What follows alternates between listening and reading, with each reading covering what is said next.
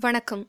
December இரண்டாம் தேதிக்கான செய்திச் சுருக்கம். செய்திகள் வாசிப்பது ரம்யா கலைவாணி.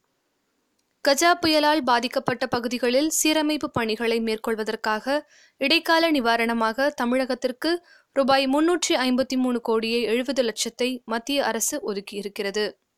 கஜா புயல் மறுவாழ்வு பணிகளுக்கு தொய்வு ஏற்பட்டுவிடும் என்பதால் வேலைநிறுத்த போராட்டத்தில் அரசு ஊழியர் ஆசிரியர் ஈடுபட வேண்டாம் என்று முதலமைச்சர் திரு. எடப்பாடி பழனிசாமி வேண்டுகோள் விடுத்துள்ளார்.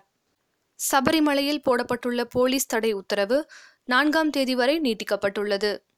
ஜி டுவெண்டி உச்சி மாநாட்டில் அமெரிக்கா ரஷ்யா ஜப்பான் தலைவர்களை பிரதமர் திரு. மோடி சந்தித்தார். தப்பி ஓடுகிற பொருளாதார குற்றவாளிகளை பிடிப்பது தொடர்பாக அவர் ஒன்பது அம்ச திட்டம் ஒன்றை தாக்கல் செய்தார்.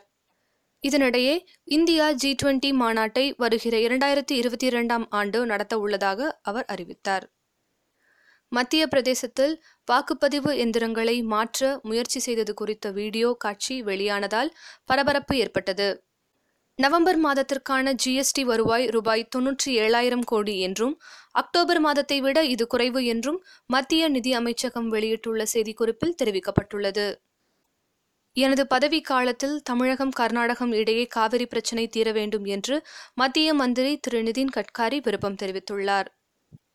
பன்னாட்டுச் செய்திகள். ரஷ்யாவை சேர்ந்த ஐந்து வயது சிறுவன் ஒருவன் தண்டால் எடுப்பதில் ஆறு உலக சாதனைகள் புரிந்துள்ளான். ரஷ்யாவின் செசன் குடியரசில் மழலையர் பள்ளியில் படிக்கும் ஐந்து வயது சிறுவன் ரஹீம் குரேயவ் தண்டால் எடுப்பதில் குட்டி அர்னால்டாக திகழ்கிறான். இந்தோனேஷியா நாட்டில் சுமத்ரா மாகாணத்தில் இன்று ஏற்பட்ட நிலச்சரிவில் விடுதி மண்ணில் புதைந்த நிலையில் விடுதியில் தங்கியிருந்த ஏழு கல்லூரி மாணவர்கள் உயிரிழந்தனர். இச்சம்பவம் அப்பகுதி மக்களிடையே சோகத்தை ஏற்படுத்தியுள்ளது. இலங்கை நாடாளுமன்றத்தில் பெரும்பான்மையை நிரூபிப்பவருக்கே பிரதமர் பதவியை வழங்க உள்ளதாக அதிபர் திரு சிறிசேனா தெரிவித்துள்ளார். விளையாட்டுச் செய்திகள். சேவாக்கின் அனுமதி இல்லாமல் அவரின் பெயரை தவறாக பயன்படுத்தியதற்காக ராஜஸ்தான் மாநிலத்தைச் சேர்ந்த ராஷ்டிரிய லோக் தந்திரிய கட்சியை ட்விட்டரில் சேவாக் கடுமையாக விளாசியுள்ளார். மக்களை ஏமாற்றுவதற்காக என் பெயரை பயன்படுத்தாதீர்கள் என்று சேவாக் கடுமையாக சாடியுள்ளார். இரண்டாயிரத்தி பத்தொன்பது உலகக்கோப்பை இந்திய கிரிக்கெட் அணிக்கு டோனி தேவை.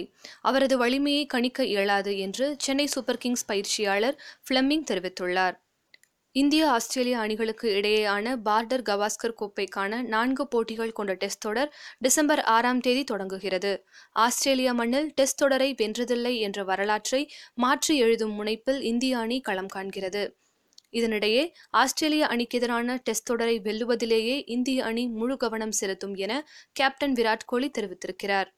நியூசிலாந்தின் முன்னாள் கிரிக்கெட் வீரர் நாதன் மெக்கல்லம் உடல்நலக் குறைவால் மருத்துவமனையில் இறந்துவிட்டார் என்ற தகவலை அவருடைய மனைவி வனேசாவே இதை அறிவித்தார் என்று ட்விட்டர் மற்றும் ஃபேஸ்புக்கில் வதந்திகள் வேகமாக பரவி வந்தன.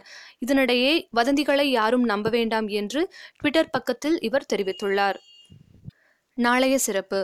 டாக்டர் ராஜேந்திர பிரசாத்தின் பிறந்த தினம் மற்றும் சர்வதேச மாற்றுத்திறனாளிகள் தினம். இத்துடன் இன்றைய செய்தியறிக்கை நிறைவு பெறுகிறது. மீண்டும் நாளை சந்திப்போம்.